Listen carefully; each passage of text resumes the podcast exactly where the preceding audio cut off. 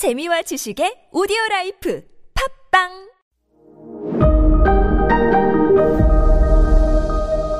네, 여러분 안녕하십니까. 역사 스토리텔러 썬킴 인사드리겠습니다. 어, 지금 또 다른 대장정을 제가 준비를 하고 있는데, 그 전에 또 쉬어가는 쿠션 코너가 또 있어야 되겠죠. 여러분 약간 머리 좀 식히시라고. 그래가지고 오늘은, 어, 이 방송이 나갈 때, 때도 그 긴장이 유지, 긴장이 계속 될지 모르겠지만, 제가 지금 이 방송을 녹음을 하는 이 시점만 하더라도 지금 난리가 났어요. 양안 관계라고 해가지고, 중국과 대만, 대만과 중국 사이에 그 관계를 양안 관계라고 하거든요. 뭐 처음으로 사상 처음으로 대만 상공으로 대만 상공을 지나서 중국이 탄도 미사일까지 발사를 하면서 일촉즉발의 지금 위기가 어, 이어지고 있다고 하는데 나중에 이건 또 따로 설명드릴게요. 타이완과 중국의 관계 도대체 무엇 때문에 이 둘은 치고받고 싸우나 잠깐 그 배경을 설명을 해볼까 합니다. 타이완 같은 경우에는 지금도 국가의 공식 명칭이 중화민국이에요. Republic of China. 중화민국. 이 공식 국호고 청천백일기라고 해가지고 국기도 있어요. 당연히 국가도 있겠죠. 우리 애국가 같이. 그렇지만 국제사회에서는 쓰질 못해요. 왜? 중국의 압력 때문에. 그래서 중화민국이라는 공식 국호가 있지만 올림픽에 출전을 한 그 대만 선수들은 어, 자, 중화민국이라는 국호를 못 써요. 뭐 올림픽 때 보시면 알겠지만 차이니스 타이페이라고 이 편말 들고 들어오거든요. 그리고 국기 같은 경우에도 이제 청천백일기라는 그 국민당기, 국민당기. 그게 이제 국기인데 그거 개양 못 해요. 금메달 따도. 뭐를 올리냐? 그 타이완 그 올림픽 조직위원회 그 깃발을 올려요. 국가 당연히 연주 못하죠. 국가 연주를 못하는 대신에 그 올림픽 메달송이라는 게 있어요. 참 웃기죠. 올림픽 메달 딸 때 부르는 메달송을 틀어요. 대만 선수들은 속으로 피눈물 날 겁니다. 그거 여러분 예전에 그 쯔위란 가수가 청천백일기라고 대만 저 대만이 주장하는 자기 국기 흔들었다가 난리가 난 적이 있지 않습니까? 이게 뭐냐면 어 대만 측 입장이고 중국 그러니까 중화인민공화국 대륙에 있는 그들의 입장에서 봤을 때는 중국은 총 23개의 성이 있어요. 산동성, 저장성, 절강성, 뭐 이렇게 성들, 광동성 이렇게. 대만도 그 성 중에 하나예요. 대만성. 물론 지금은 실질적으로 독립적으로 유지가 됐지만 명분상 자기네들의 그 법적으로 봤을 때는 그냥 성 중에 하나인데 독립을 하려고 할 때마다 너희들 독립해? 어? 하나의 중국 원칙 몰라? 만약 너희들이 정말 독립을 하려고 추진하면 무력으로 점령한다? 라고 지금 중국이 위협 아닌 위협을 하고 있고, 그, 낸시 펠로시 미 하원 의장이 대만 요번에 갔잖아요. 거기에 지금 중국이 격분한 게 뭐냐면, 아니, 미국 지금 파워 랭킹 3위가 1위는 대통령, 2위는 부통령, 3위는 하원 의장인데, 하원 의장이 지금 대만으로 갔다? 그럼 미국도 지금 대만을 독립국가로 인정하는 거냐? 여기에 중국 격분한 거예요. 그러면 대만은 도대체 어떤 역사적 배경이 있었길래 지금 이렇게 동네 북이 됐냐? 자 봅시다. 어, 대만은 원래부터 사람 살았어요. 원래부터 사람 살았고 원주민은요. 원주민은 말레이 계통이에요. 간단하게 말해서 이제 폴리네시안. 음, 그러니까 뭐 우리가 알고 있는 보르네오 섬 이쪽 계통.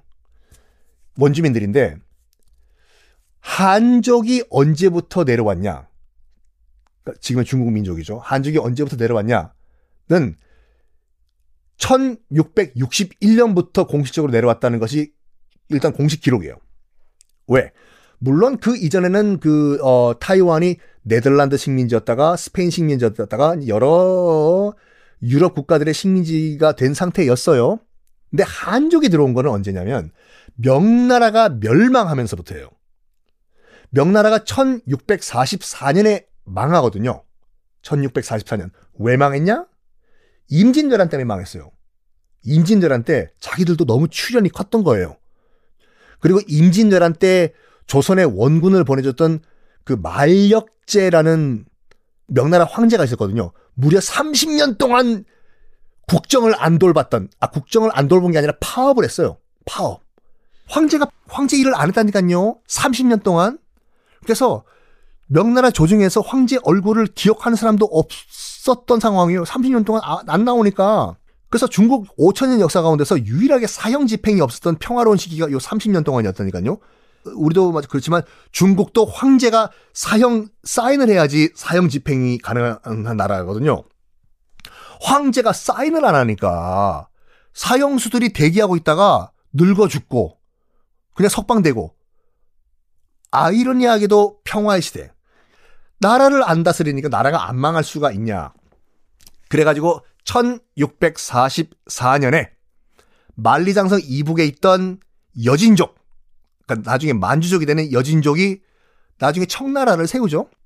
이 여진족이 만리장성을 치고 내려와서 자금성을 접수하면서 대륙은 여진족 세상이 됩니다. 그리고 청나라가 물론 청나라는 그 이전에 세워졌지만 대륙은 청나라의 세상이 돼요. 즉 만주족의 통치가 시작됩니다. 그러면 여러분들이 한족이라고 하면 만주족님 어서 오십시오. 아, 앞으로 열심히 하겠습니다. 이렇게 할까요? 아니죠. 당연히 타도 청나라 만주족은 너가 만주로 돌아가라 돌아가라 이라는 저항 운동이 있었겠지요. 그 저항 운동을 가장 강력하게 했던 사람 중에 한 명이 누구였냐면 정성공이라는 인물이 있었어요. 성이 정씨고 이름은 성공이에요. 아버지가 지금 중국 남부지방, 홍콩, 뭐 복건성 남부지방, 대만 요쪽에 가장 강력한 해적 출신이었어요. 해적. 한족이에요, 한족. 이 정성공이 우리 한족이 만주족의 지배를 받을 수 없다! 만주족 타도하자! 하면서 자기 아버지가 해적이다 보니까 해상을 다 장악을 해버린 거예요. 정성공이. 해상에서 상륙해서 청나라 공격하고 괴롭히고 너의 만주족 한 방 먹어라! 야! 아! 한 방 먹어라! 아! 아! 이런 식으로 정성공이 해변에서 바닷가에서 계속 청나라를 공격하면서 괴롭히니까 청나라 정부는 뭘 선언했냐면 해안가에서 모든 해안가에 살고 있는 모든 한족들 내륙적으로 20km 후퇴 비워라. 즉 무슨 말이냐면 해변가에 있으면서 정성공과 교류하지 말라. 자 해안가에 있는 그 우리 한족들에게 명령합니다. 아, 아, 아 마이크 테스트. 자 지금부터 해안가로부터 내륙으로 20km 안쪽으로 이동합니다. 모든 중국 모든 모든 해안가에서 시작. 다 20km 뒤로 물러가요. 어휴, 뭐, 나라의 말씀이니까 우리 뭐, 무슨 소리 하지? 천하의 정성공도 지금 해안가에 지금 개미 한 마리가 없잖아요. 중국 전체에. 식량을 얻을 방법이 없는 거예요, 이게요. 싸울 수가 없는 거죠. 뭐야? 우리가 먹을 걸 좀 구해와야 되는데 바닷가에 사람이 없다고? 예. 네, 20km 다 뒤로 물러갔습니다. 엄격하게 실시했어요, 그때요. 청나라가. 20km 안. 그러니까 해안가 쪽으로 조금이라도 가면 바로 즉각 사형이었어요, 그때요. 천하의 정성공도 식량이 떨어지니까 할 수가 없어서 뭘 하냐면 안 되겠다. 일보 후퇴. 작전상 후퇴다. 어디로 갈까? 어디로 갈까? 하다가 남쪽에 있는 큰 섬 타이완으로 들어갑니다. 이게 1661년의 일이었거든요. 정성공의 대규모 함대가 대륙을 잠깐 포기하고 타이완으로 들어가요. 지금도 지금도 대만에서는 정성공을 대만의 아버지라고 부르고 대만 곳곳에 정성공의 동상이 있고 정성공을 모시는 사당들이 있어요. 자, 정성공이 이제 대만을 접, 접수를 했어요. 오래 가냐? 아니요. 바로 20년 후에.